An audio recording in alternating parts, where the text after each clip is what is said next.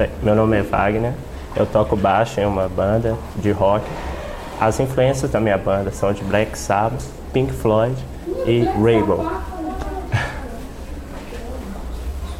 O meu baixo Gibson, eu comprei a 300 reais.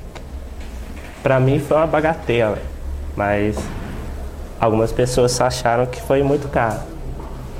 Eu, eu comecei a tocar com mais ou menos 11 anos, de influência de meu pai. Meu pai toca em seresta.